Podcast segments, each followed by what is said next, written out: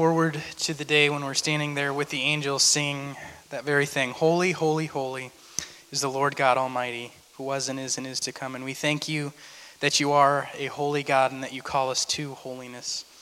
I pray this morning that we would uh, have our ears open, our hearts open for what you have for us in your word this morning as we fellowship around the word together in worship of you. We ask all these things in your name. Amen. Well, good morning. Welcome to Maranatha. Would you take some time to greet those around you this morning?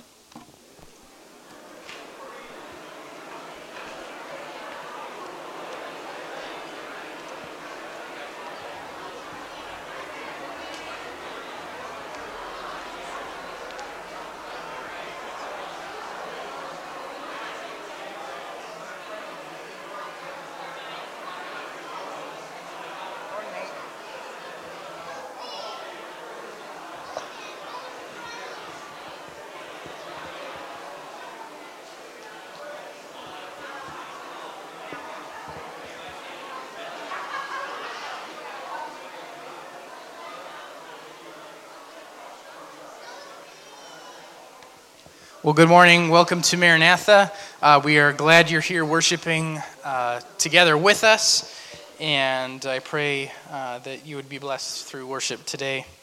Uh, we have just a couple of announcements that we want to let you know about. Uh, first off, is that uh, today and next week we still just have just one service with nothing added on afterwards except for some fellowship time with coffee and donuts. September 10th, we will uh, go to uh, two services uh, again, uh, as we've done in the past, with uh, a Sunday school time for all ages being added uh, during that second service time. so mark your calendars for that.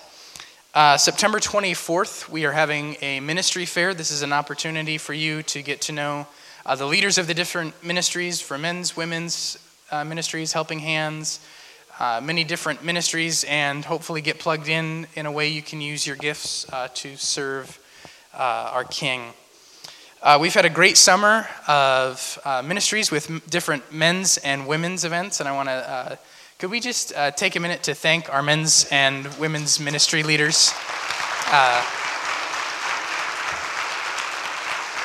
They have done, uh, Justin and Nancy and, and, others have done a great job of just facilitating opportunities for uh, discipleship and for fun and for different things. There's been camping and canoeing and hiking and different things that have happened this summer, and uh, some of those will continue on into uh, the fall. Um, just quickly, there is a women's retreat coming up October uh, 13th at Arrowhead, and you can get more information at the welcome desk. You can talk to me, talk to Nancy Peterson, give the church office a call, shoot us an email. We can get you information on that, ladies. We'd love uh, to have you attend that. Um, we have some new members. So, uh, Aaron and Becca, would you stand up? So, this is Aaron and Becca Strand, uh, new members to Maranatha. And uh, we always ask the members, uh, our new members, just a few questions. And the one I appreciated the most is we asked them where would they like to take a dream vacation. And Becca's like, well, I've always wanted to go to Switzerland and do this, this and that. And if you look at Aaron's response, and he's like, yeah, I'd probably go to Switzerland with Becca.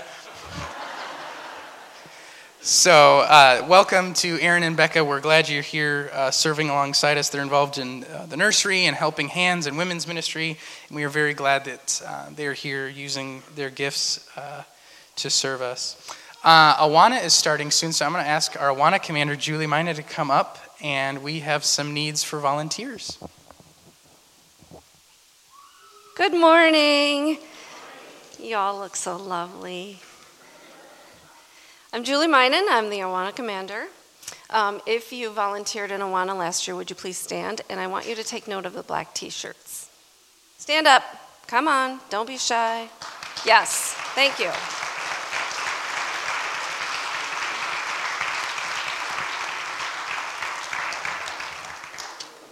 I've been thinking a lot about legacy and sins of the father lately, and I know some families who have a beautiful legacy of um, great grandparents who passed down to the grandparents, who passed down to the parents, um, a strong faith in Christ.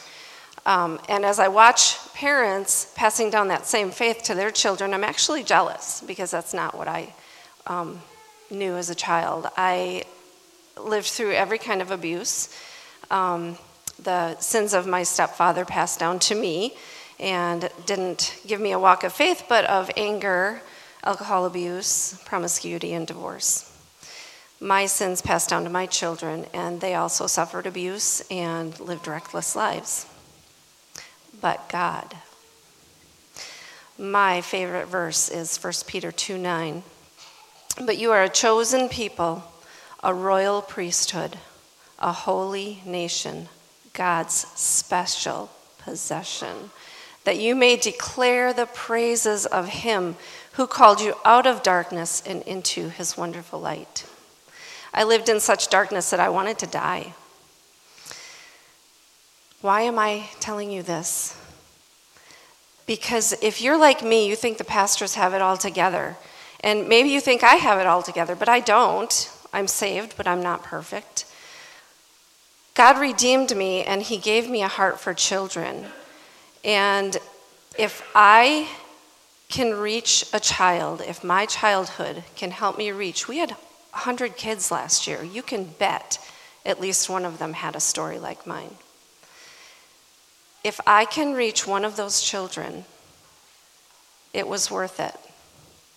But imagine if each one of you could reach one of those children. It's astounding. It makes me want to pee in my pants.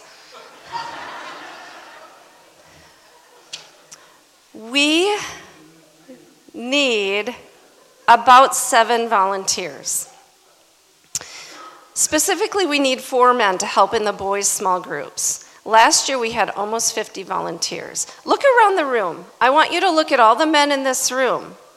There's a lot of you, and guys, you need to step up. Even Cliff Culver and Ralph Henningsen, the grumpy old men, come every Wednesday night.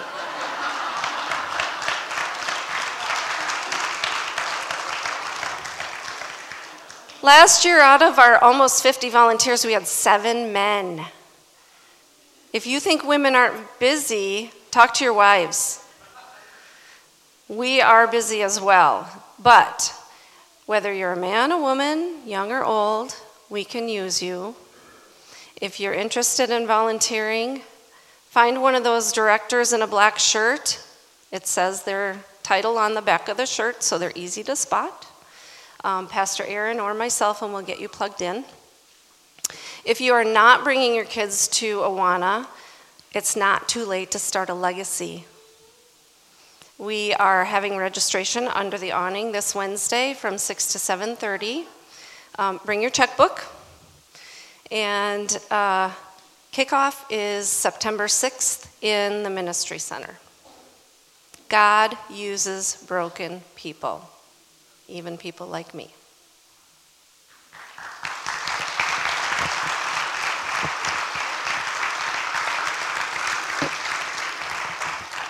Thank you, Julie. Um, Awana is one of my uh, favorite ministries. I've grown up in Awana, been a part of Awana in some way since I was three years old. Um, during my time at, at, Moody Bible Institute, I got to be a part of uh, an Awana program as a leader. Uh, obviously, as I transitioned out of the age group, I was able to be a leader and continue on, and it's one of my favorite ministries. Uh, it's, uh, it's a great excuse to have fun while you're discipling kids.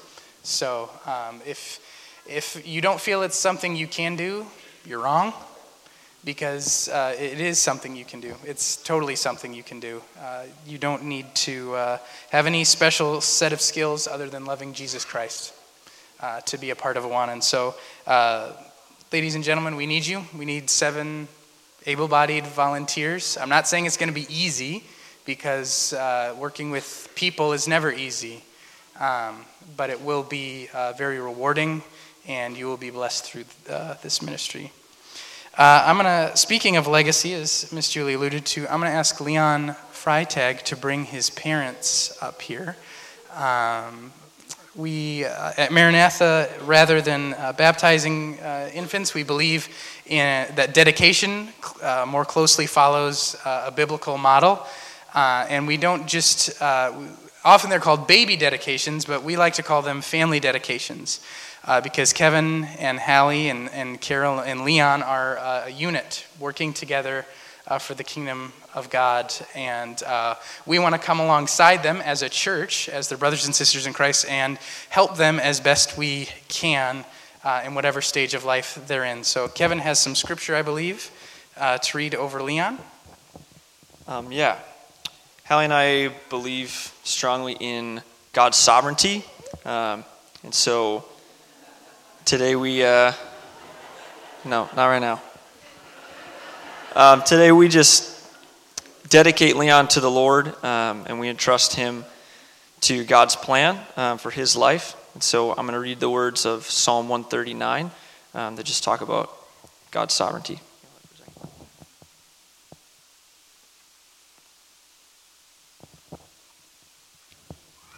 O Lord, you have searched me and known me. You know when I sit down and when I rise up.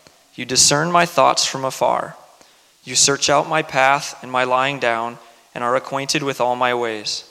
Even before a word is on my tongue, behold, O Lord, you know it altogether. You hem me in behind and before, and lay your hand upon me. Such knowledge is too wonderful for me. It is high, I cannot attain it. Where shall I go from your spirit? Or where shall I flee from your presence? If I ascend to heaven, you are there. If I make my bed in Sheol, you are there. If I take the wings of the morning and dwell in the uttermost parts of the sea, even there your hand shall lead me, and your right hand shall hold me. If I say, Surely the darkness shall cover me, and the light about me be night, even the darkness is not dark to you. The night is bright as the day, for darkness is as light with you. For you formed my inward parts. You knitted me together in my mother's womb. I praise you, for I am fearfully and wonderfully made.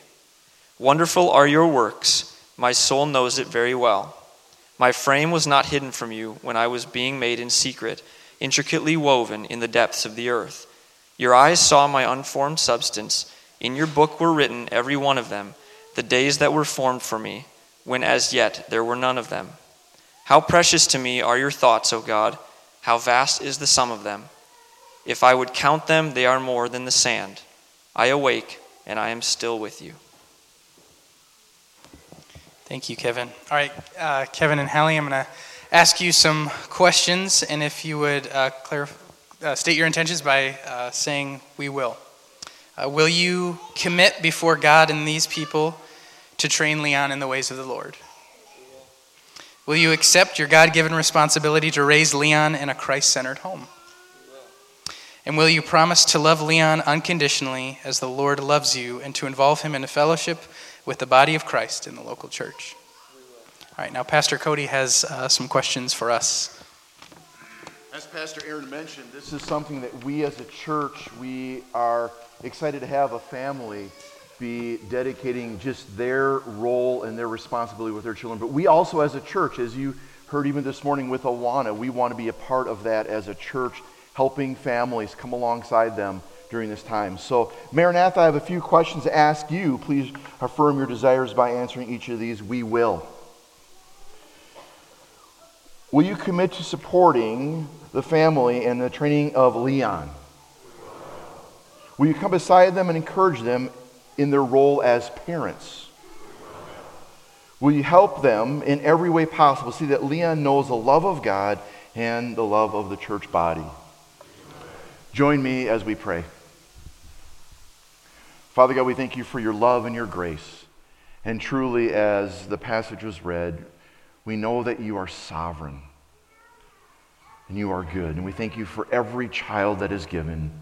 We thank you for the life that is here, and we pray just protection over their family. We know that the enemy does not want them to train their children up in the Lord.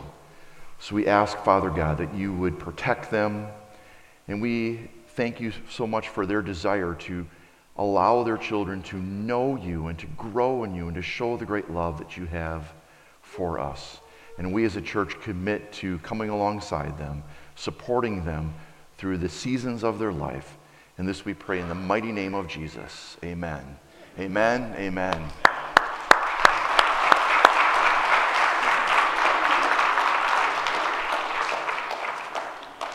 Well, good morning, church. Now, this doesn't always happen, but I, I want to encourage you to think this way. Last night, when I was getting close to falling asleep, and I was, I was getting tired, and we were out camping, so I was enjoying the smell of my skin that was cologne by that campfire and the bacon that was on the steaks before that. And, but I was falling asleep, I was thinking, I'm so happy about tomorrow.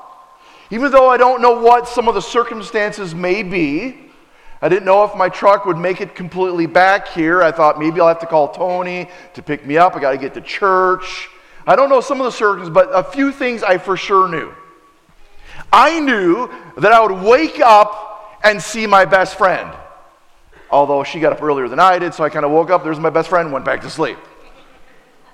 I knew, and this is very special to me, I knew that I was able to get to church and I would be surrounded by my friends. Even though my best friend is still cleaning up where we were at, I get to be with you. And that makes me, I even thought, I was like, I get to be with some of my best friends. You know, Donnie usually sits over here. So I don't even know where Donnie is. Now, Rick's over here now. But Donnie, where are you? Shubal, where are you? I saw you roaming around. There he is back. back. See, I got to walk this way to see somebody back. Yeah. I get to be with some of my best friends. That is special to me. And then afterwards, after church is done, I'm going to Cumberland to the parade. How many are going to the parade today? Maybe you didn't know. Go to Cumberland, the parade. I get to be with some of my friends there. And now I've got a group of new friends. They're all biker guys. Where's Joe? I saw him. He was, he was welcoming there. I said, are you going to be in the group? He said, No, he's not. He's been working on his home. But I get to be with some of my new biker friends. I don't really look like a biker guy, but I'm going to be with them anyways. And then hopefully that when that's all done, I don't know if I'm going to make it OT, but I'm coming to the well banquet. How many are going to the, or not the banquet, the, the picnic? I know Peter's, yeah. So I'm going to go to, and there's some of my friends there. And hopefully some of my new friends as, as I get to meet some of the Somali population. Today's a special day. We get to be with friends. And we may differ in certain ways. Did anybody see what was on Pastor Aaron's shirt today? Yeah, it's a laugh. Pastor Aaron, there you go. I'm dressed appropriately. Okay, there, I had to put that on. All right. When I think back in my history, friendships are very important to me, especially those in ministry. And I thought about showing a bunch of the people I have in ministry that I go to. I've got a lot of old people I turn to that have been in ministry for 40, 50 years. And I lean upon them. I ask them questions. They pray for me. They send me texts. Here's a picture. Sorry, Stacey, I forgot to tell you when that picture was going to show up. Here's a picture of some of the people that I graduated with in my youth ministry at Trinity.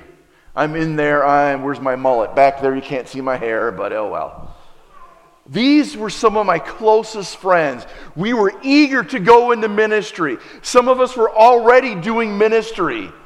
And I look at that and I just go, look at some of my friends here. We kept in touch, kids, back in the day, we had this thing called pencil and paper, and you'd lick a stamp. Now you just stick them on there. And we'd write, how many wrote letters in the past, right? We wrote letters to our friends.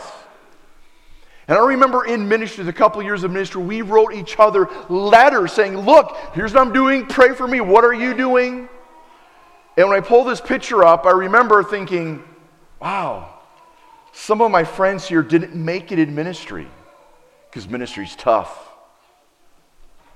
They weathered some storms and some did not.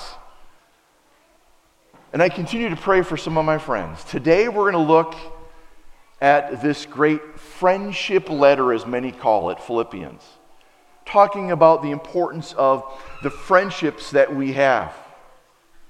So before we begin, let's pray. Father God, I thank you for the friendships that we have in this room. And I, I honestly, I'm very, very privileged to have in this room so many friends. Not just the friends that I see on Sunday, but some of my friends we've hung out. And in fact, I thought about putting the picture. I've got a group of guys, we go once in a while to Famous Dave's, my favorite restaurant, and we just hang out. I thank you for my best friend, Amber. I thank you for my friends. I'm going to be hanging out this afternoon and my new group of friends with motorcycles. We pray for the well ministry as they're having their picnic this afternoon or this evening. Lord, you are a friend of sinners. And I thank you that you are my friend. Spirit of God, I ask right now that you work in our hearts as we look at this concept of friendship in Scripture, this letter of friendship that we've been going through. And this I pray in Jesus' name. Amen. Amen.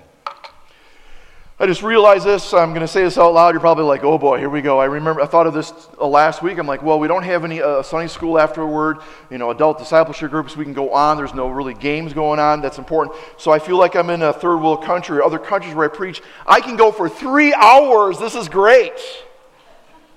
But I won't. Three aspects, what we're going to do today is look at three aspects of Paul's life and then three applications which, with each of those. The first one will be the people in Paul's life. He's going to say some names here. We've even skipped over a section in chapter 2 that we're getting to today. As I thought, let's talk about this as we talk about friendship. Then the focus in Paul's letter, which will be evident here, and then the destiny in Paul's perspective. Paul just doesn't live each day as though it's going to be a day. He always has this great eternal perspective. So, the people in Paul's life. As I said, many call this a friendship letter. And this is seen in how he addresses people in this letter. And often he'll do this. He'll, he'll say something, he'll address, say, hey, this is who I am, Paul, an apostle of Christ Jesus, called by the will of God, or whatever it is. And he addresses who the letter's to. And then often towards the end of the letter, he'll address certain people, key figures in the church, or address a group of people. Let's look now into this friendship letter. In fact, what I would like you to do is go to Philippians chapter 2, if you could, before we get to chapter 4, which where we're at. Philippians chapter 2, starting with verse 19. Philippians 2:19 and then when we get to the end of that then we're going to go to chapter 4 verse 1. So Philippians chapter 2. I hope in the Lord Jesus to send Timothy to you soon but I may also be cheered when I receive news about you. I have no one else like him who will show genuine concern for your welfare. For everyone looks out for their own interests, not those of Jesus Christ. But you know that Timothy has proved himself because he's a son with his father, has served with me in the work of the gospel. I hope, therefore, to send him as soon as I see how things go for me. Verse 24. And I'm confident in the Lord that I myself will come soon. Verse 25. But I think it necessary to send back to you Epaphroditus, my brother, co worker, and fellow soldier, who is also your messenger, whom you sent to take care of my needs for he longs for all of you and is distressed because you heard he was ill.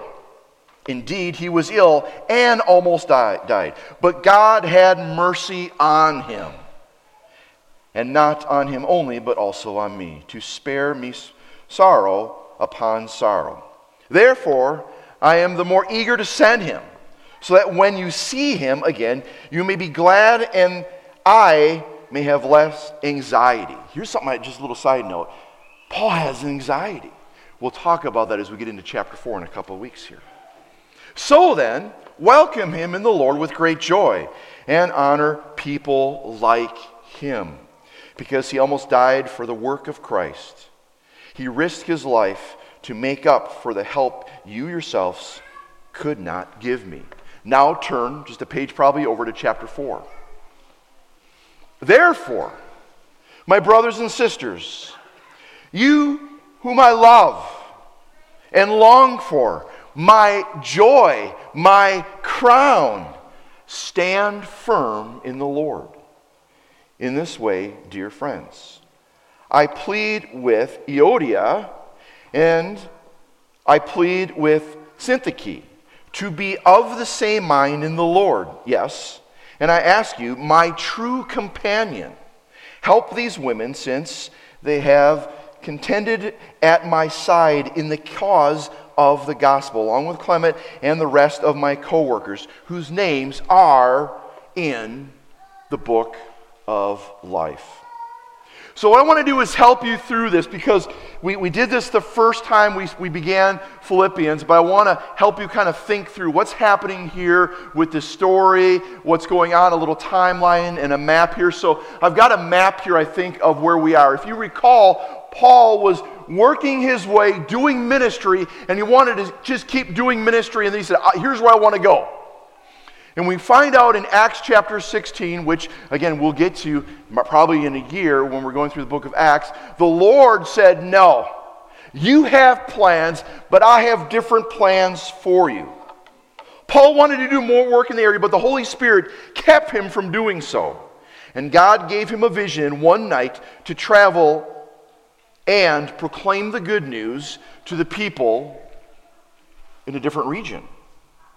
In obedience to the vision, he made the decision of leaving and setting to Asia Minor. That's where Philippi is. It's a site of a key military place where the victory of Caesar was. And a result, it was made into a Roman colony. So let me just give you just quick three little aspects of the timeline here as we see what's going on here. Number one, Paul became a Christian in 30 AD. Paul's story is one of redemption. And I'm trying to find out before we close the book of Philippians here where we can spend a good 15 minutes just talking about Paul. He found redemption in Jesus Christ, and his amazing testimony shows that no one is beyond God's saving grace. Amen? If you don't believe that, look in a mirror, in a spiritual mirror. So Paul becomes a Christian. The persecutor of the church. Paul came to the city of Philippi in 40 AD. We, we learn about this in Acts chapter 16. Paul was on, as if you recall, his second missionary journey, going, visiting some of the churches he was at, and then God calls him to go here. He gets to Philippi in the town, is primarily a Roman with Greek as the main language for commerce and all that's going on. And there he meets some women by the water, if you recall, and they praise the Lord, and he shares about the gospel. They're God fearing women, and a church plant begins. Philippi was the first city in present day Europe where Paul establishes a church. Then, in 62, the year of our Lord, that's what AD stands for, Paul was arrested, and then writes this letter to his friends at the church. Paul wrote this letter to the Philippians while in prison, probably in Rome. He hopes to send Timothy, as we just read, who'd give an update on Paul's trial and then see how they're living out what Paul has been teaching them and give that message back to Paul. But until then, Epaphroditus was sent with this letter of the news of what's going on that we currently have. So let's talk about some of the people in Paul's life. First, Timothy. Timothy appears as Paul's most trusted companion. Some of the words, I have no one like him. Everyone knows he's the man. Although Jesus is the man, for us to live as Christ, to die as gain, it's very important to know that there once in a while comes along someone where you go, that's a man of God. That's a woman of God. Timothy fits that. We read in the New Testament about their professional and personal ministry together. There's ups and downs, there's teamwork, there's mentorship, there's failure, there's success, but they are truly companions. A little side note I encourage every one of you to have a friend who's a Christian who's either older than you and or younger than you. Find someone that you can learn from. Find someone that you can pour yourself into. We heard of the great need that we have at our church. We need seven men, is it? Four men, seven volunteers. Let's make it seven men. We need seven men to pour into our children. And I encourage you to do that. Find someone like a Timothy that you can pour into. And if you're like Timothy, find someone older that can pour into you. Now, you might be going, Oh, Pastor Cody, I could be your grandpa. Still, you can find someone who's old in the faith to help you along. So we got Timothy. Then we got Lydia, a merchant seller of purple clothing. She was also a worshiper of God. She was there. She heard the gospel of Jesus. God opened her heart. I love that. To pay attention to what Paul was sharing. And then the church starts. Then we've got in this chapter 4, we're in chapter 4, take a look. My unnamed companion, my special companion. We don't know who this is, so I'm not going to add to it. Why would I try to figure that out? We just don't know who it is. We got Clement, we don't know much about him, yet we know that he was called to help. Then we've got Euodia and Syntyche. We really don't know who they were. Greek names meaning, Euodia means success or prosperous journey. And then Syntyche means lucky. We should name Luck, Wisconsin Syntyche instead. They're Greek names we don't know much about, but we'll talk about them here in a moment. Then we got Epaphroditus. Now, the letter begins talking about him, and just he's very important. Again, Paul wants to send Timothy, but Timothy and he are engaged in stuff right now, so he's unable to go, of course, because he's in prison. But Timothy is not able to. So instead, he's going to send this guy who is very close to them. He was ill, sick, almost died. They were praying, everyone was praying. Now he's healthy. He's excited to go and deliver this letter. And he's the one who write, Paul writes the letter and he sends this with him and hopefully Timothy will come. That's kind of what's happening here with the timeline and the people. But one thing I've noticed about Paul and the people as we're talking about that are the many words of affection shown in this friendship letter. Take a look again at the first part of Philippians chapter 4. Five terms of endearment each word is drawn, and I, so I look, I was going to look at, he just stacks them right up. But then I realized these words were also said before. And that's common with Paul. He likes to summarize everything towards the end of his letters. They are his family, brothers and sisters. This comes from chapter 1, verse 12, chapter 3, verse 1, chapter 3, verse 13, chapter 3, verse 17. So everything he says comes from the reality that he belongs with them. They are the family of God. It's kind of like how I feel today with you. This is my family. They are now united as an eternal family, a heavenly family. You belong to something greater than even what's on earth. I love my family. I've got a quirky family In fact, I was hanging out with someone recently, and they're going, Well, my, my stepbrother and all this. I said, You know what? I understand. I got stepbrothers. I got a stepbrother I have never even met. And when I was a kid growing up, I was like, My family stinks. Divorce, alcoholism. I was just like, Oh, what is going on, Lord? But I knew I had a heavenly family. Amen? And I will never forget I was in college. Oh, in fact, it was my first year of grad school. My first year of grad school, and I was like, you know what? I'm going to probably just, you know, someday I might get married. And so I probably should hang out with some girls. I don't know. I mean, oh, I don't know what this is like. And then saw, met a girl. She went to Wheaton. Where's Tony? Yeah, she went to Wheaton. And uh, we were kind of hanging out. We'd hang out on Sunday nights where we'd have this prayer revival thing. And she kind of started liking me. I was like, whoa, that, okay, that doesn't happen often. Pay attention, Cody. And as our friendship developed, one night she just cut it off. She asked about my family, shared about my family. She came from out east, from a prominent family, and all this stuff. And she's like, Nope, you're not the kind of guy for me. Not with that family. I was like, What? My heart was so not just broken, like, oh, I liked you and now I'm broken. I was just like hurt. And I'll never forget, I think it was like on a Friday. I was then coming home for that weekend. Parents are divorced, so like, who do I hang out with? I don't know. But I remember going to church. At the time, when I was, you know, back in my college days and grad school days, when I come home, I go to Christ the Rock. I'll never forget walking up to the church, and there was my youth pastor's mom, Jan Lenz. She went, Cody! And gave me the biggest hug and cried. And then I cried. Because I belong to a family. No matter how hard life gets, never forget where you belong. Amen. The great term of affection here. They are deeply loved. This comes from chapter 2, verse 12, where he calls them my beloved. My dear friends, loved. And he has great affection for them.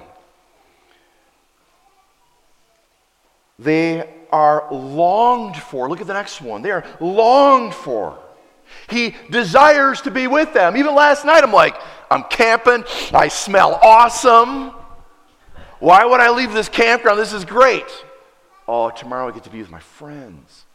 I long to be with you as a family. In fact, it's interesting when we pray for certain people, either if they're sick or they're gone or missionaries, I long to see them because I pray for them so much. In fact, I said to someone who had some heart problems today, I said, Man, it's great to see the person I've been praying for. I long to see people.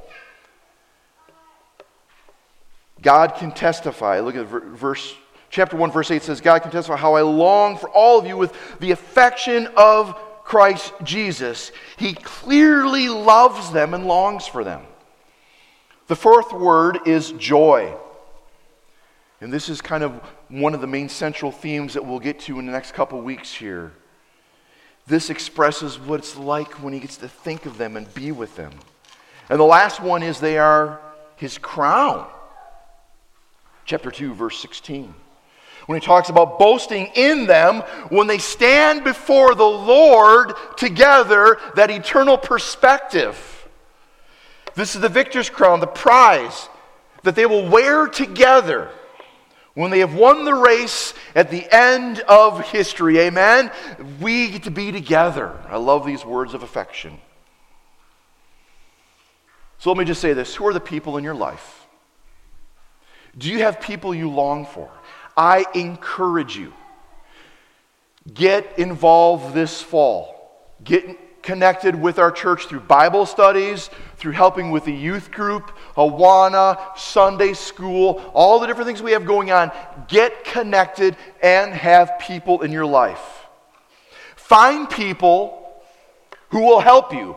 Look for those above you who walk in a spiritual way that you're not there yet. And that's okay because you're learning and growing. I have a handful of them in my life. Look for people that you can express your gratitude. Here's a little thing I would say. This week, find five people that you can, this might be tough, get the old pencil and paper out and write an actual letter. Don't type it, but write an actual letter of gratitude, expressing your friendship. Find five people you can, you know what? I want to express my. Paul just says he unloads these great five terms of endearment to people that are very important. I would encourage you to do the same thing. Pray over the letter as you send it. I recently this week sent out a pile of, I don't know, probably 70 letters. And I prayed, Lord, use these letters to impact people's lives. All right, now the focus in Paul's letter. The information here draws together the many themes that he's been talking about chapter 1, chapter 2, chapter 3. And like I said, Paul does this usually towards the end of his letters, some of his smaller letters. This forms a natural conclusion to the themes. What are they? Stand firm against false teachers and pursue unity. These two themes are brought up from the previous chapters. In fact, listen to chapter 1, verse 27. Then, whether I come and see you or only hear about you in my absence, I will know that you stand firm in the one Spirit, striving together as one for the faith of the gospel.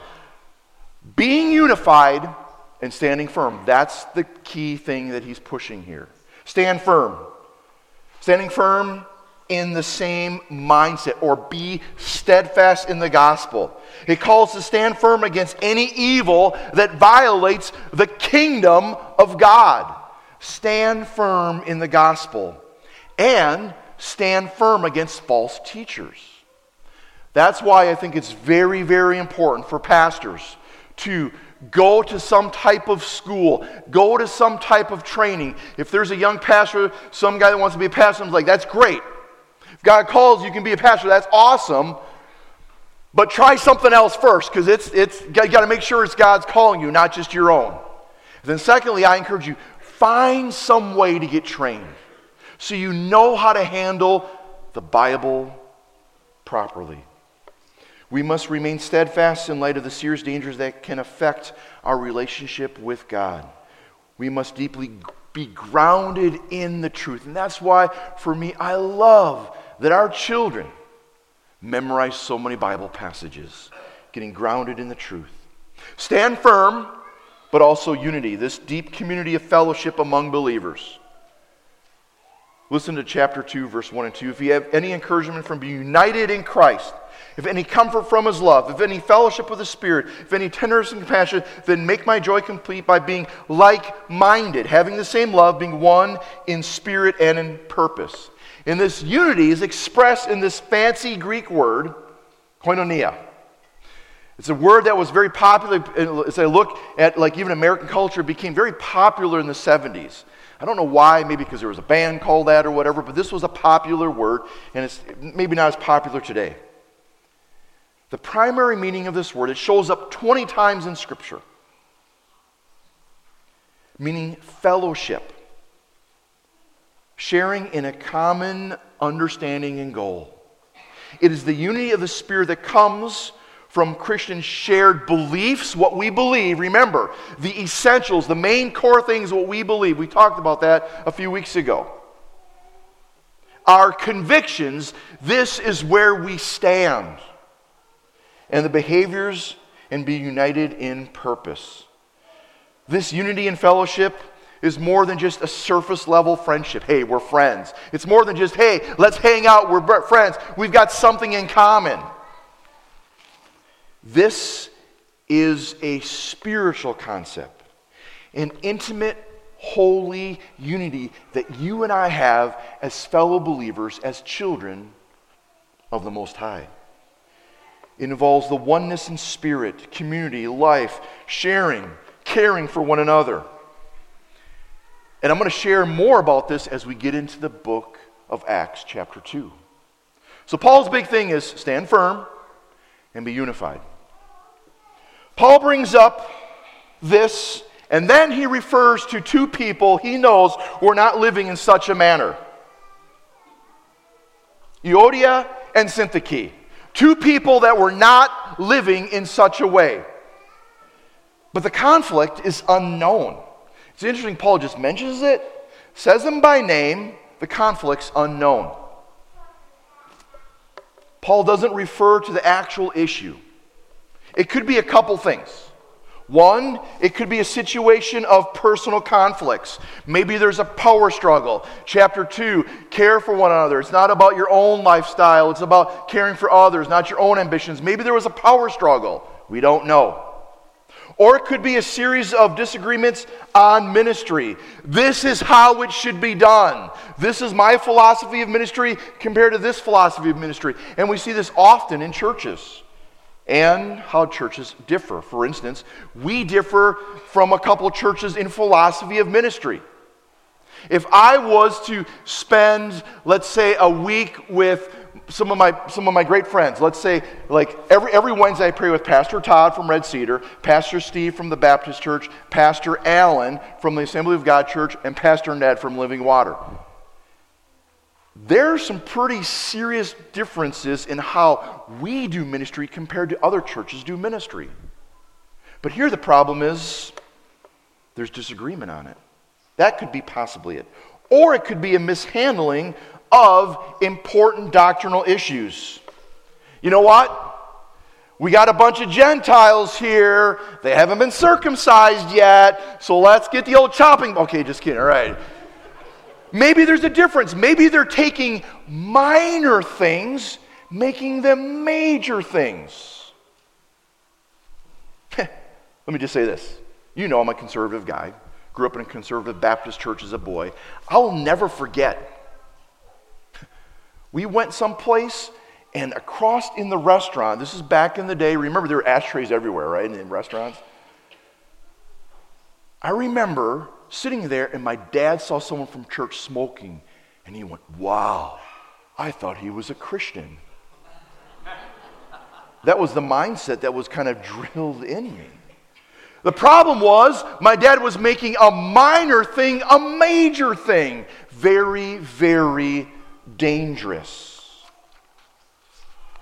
We don't know the specifics, but they apparently have not been living out or doing the gospel in the Lord. So that phrase in the Lord is very key to me. So whatever the issue is, Paul is telling his women to apply and get back to the gospel in the Lord.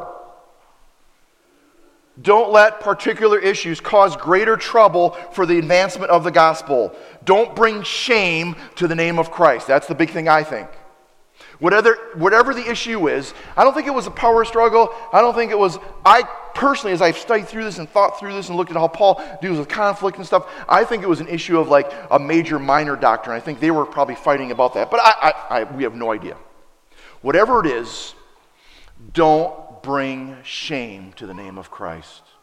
Live out the gospel. And here's what I find encouraging Paul doesn't shame them, even though he says their names.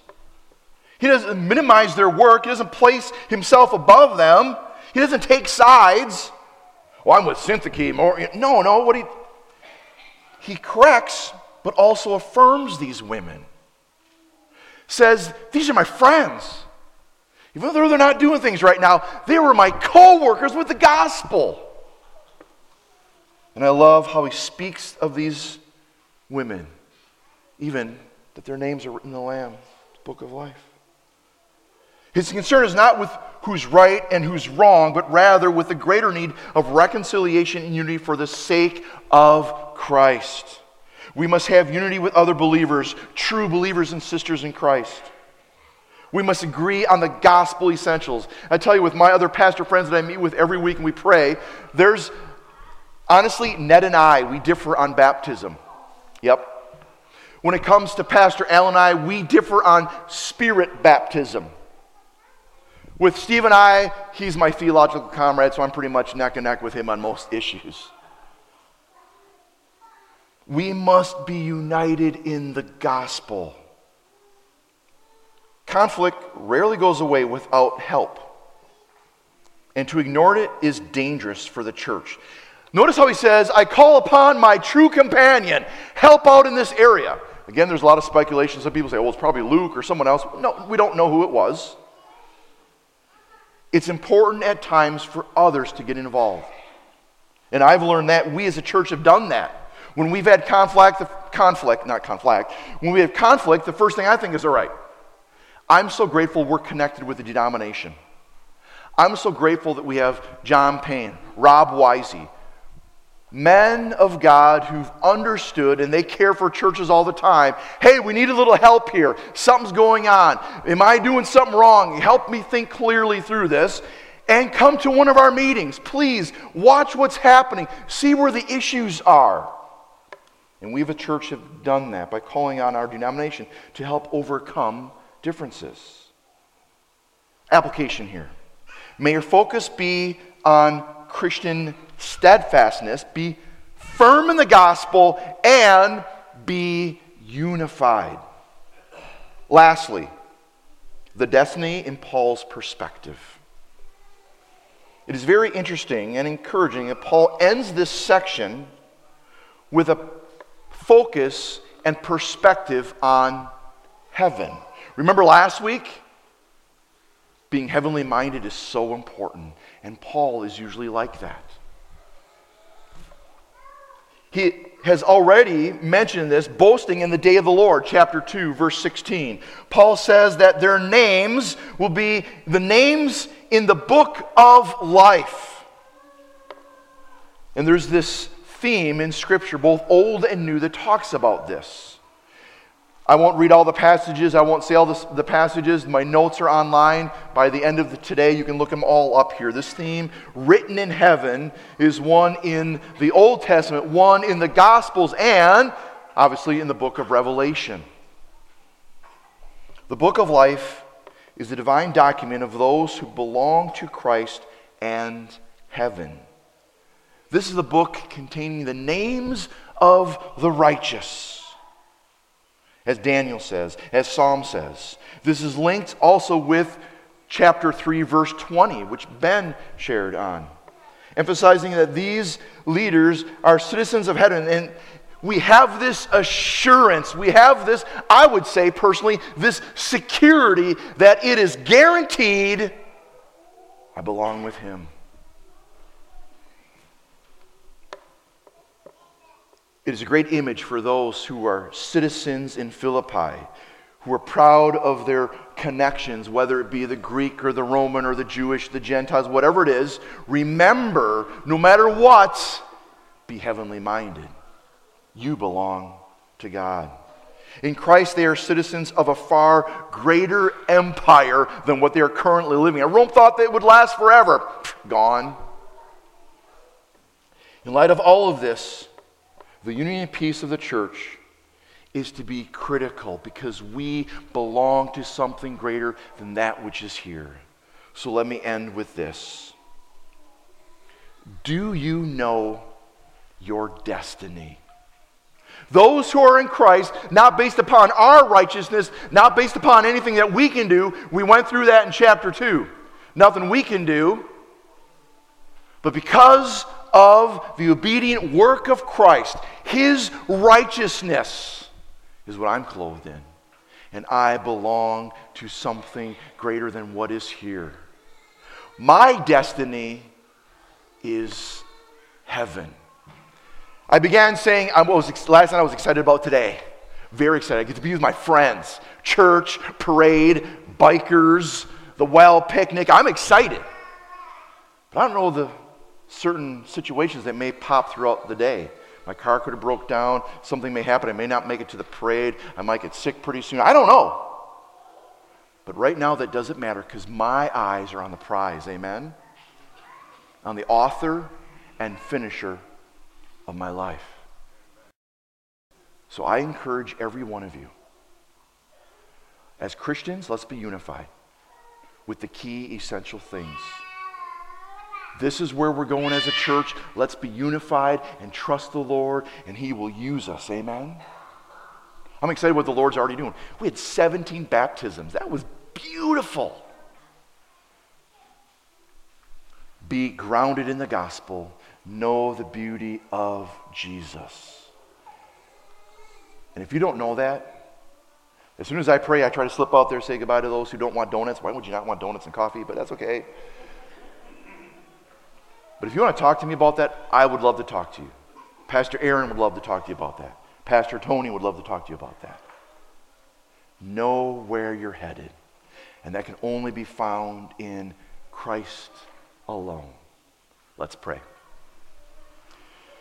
Father, I thank you so much for the beauty of friendship that we experience here on earth. I pray for my fellow classmates from college. I remember Kurt Blocker. He was in the picture there with me. His first, first youth ministry job was horrible for him. People hated him, yelled at him. It just was just a mess. He lasted a year and a half. But he knew his calling was to continue to do your work. And now he's been at a church for almost 20 years as their youth pastor. How beautiful. Continue to bless his ministry. Lord, we pray for the different churches in our town. I thank you so much for the friendships that we have as a church with other churches in our city. We pray for Red Cedar Pray for Wes right now. If he's preaching, just fill him with your spirit. May he proclaim the gospel. I pray for Alan at the Assembly of God. If he's preaching, just fill him with your spirit. May he proclaim the beauty of Jesus. I pray for my brother Steve. If he's preaching, use him. I know he's prepared, he's deep in the word, but use, use those words that he studied to impact his church. We pray for Ned. I believe he's preaching. Lord, maybe may he shine forth the light of Jesus to the people in Cameron. Thank you for our friendships we have, the unity we have. And also, Lord, I'm going to pause and say I know that we're not unified with some people, which should be right. In fact, there's a church, well, it's not a church. There's an organization in town, they call themselves a church. They've wanted to join the Rice Lake Ministerial Association, which is a Christian organization. And we have said no to them because they are not Christians. They are some weird cultic thing that we said no to. Help us know false teaching. And Lord, I pray that we would keep our gaze on heaven. One eye in heaven, one eye on earth. I might have my head sideways most of my life, but that's how I'm going to look. I'm going home someday. And I thank you. This we pray in Jesus' name. Amen. Amen. Stand and join us in our last few songs.